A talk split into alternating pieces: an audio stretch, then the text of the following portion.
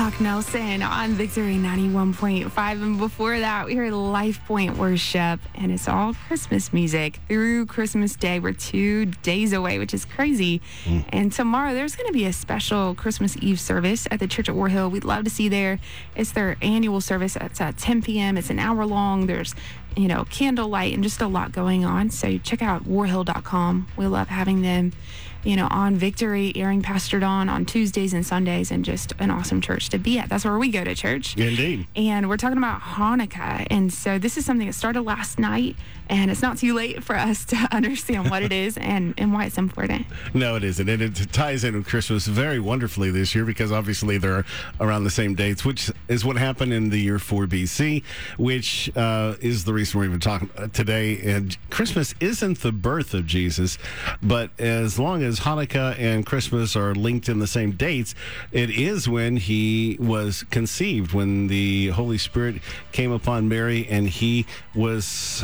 Uh, placed inside her. He was fully God, fully man. So it is one of the most important celebrations we can have as Christians as we come to speak into this uh, into our nation, which has been all about death for so long for babies. As we explain and understand, I don't know why we have left out the most important celebration of it all, which is uh, when Jesus was conceived. And so we're kind of close, but not that close. So I'm telling the story. It's a little unusual, but you know, anytime you talk about the birth of Jesus, you understand he was born to die. And he was born near a tomb, the tomb of Rachel.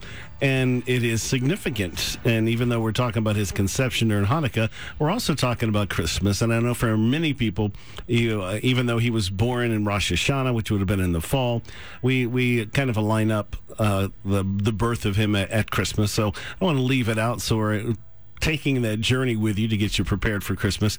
Uh, and we're taking a journey right now that's with that's a good bit before the time of Jesus, about um, uh, over a thousand years before, in fact, and we're journeying to the time when the Jacob and his family they've got eleven sons that have been born to them. Benjamin is about to be born. They're on the road. Rachel steals her father's idols and off they go into the night. Laban catches them, and Jacob pronounces this curse and says, Whoever stole them will die. And off they go, and they are on their way, and they journeyed from Bethel. And it says in Genesis 35, and when there was but a little distance to go, uh, Ephrath, Rachel labored in childbirth, and she had hard labor. And so it was, as her soul was departing, for she died, that she called this baby's name Ben Oni, but his father called him Ben Yamin. So Rachel died and was buried on the way to Ephrath, that is Bethlehem. And Jacob set a pillar on her grave. And you can still visit that grave. It should it would be next to a tower of the flock at Migdal Eder, but that tower, that rock tower where they birthed those Passover lambs and where Jesus was born, is no longer there. The field is there where they kept the, the sheep, the separations of the sheep. All those are still there, two thousand years later. But what I wanted you to really capture here is this grave and why it's there. And because, you know, at the time of this Christmas season, as we fix our eyes on Jesus, as we put our hope on Jesus, as we celebrate Hanukkah, from the time of captivity, many Jews have treated Rachel very similar to some have treated Mary. They pray to her. And the thing is that Rachel couldn't help them. Mary couldn't help Jesus, obviously. She can't help you. She can't help me. Death is coming for the favorite wife, that is Rachel, as opposed to Leah, for the mother of the very shepherds that these angels spoke to at the birth of Jesus. Jesus came because death is coming. The abandoned grave is a reminder that those who hold on to their father's sins will forfeit their inheritance that God has set apart for them. It is a it's a tough journey to take this walk through life and, and not understand where we're going to together, that death is it. The Bible says to learn to number your days. So I want to take you just a little bit back before Jacob and them arrived, before Rachel died. This is the story. A number of things happen on this story on this journey. Number one, Jacob wrestles with the angel of the Lord, which is this pre incarnate form of Jesus, and he changed his name from Jacob to Israel. He changed his heart so much that Jacob or Israel gave his fortune to Esau when he met him.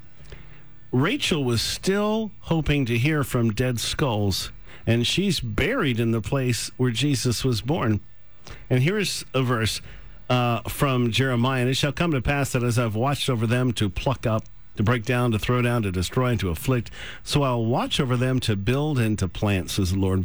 In those days they shall say no more, The fathers have eaten sour grapes, and the children's teeth are set on edge. But everyone shall die for his own iniquity. Every man who eats the sour grapes, his teeth shall be set on edge.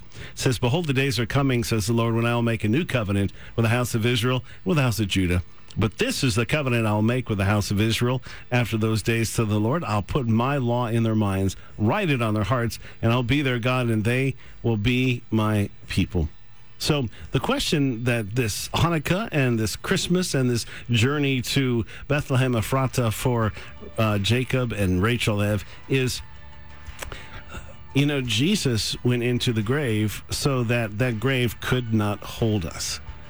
The last thing we want to be like is Rachel.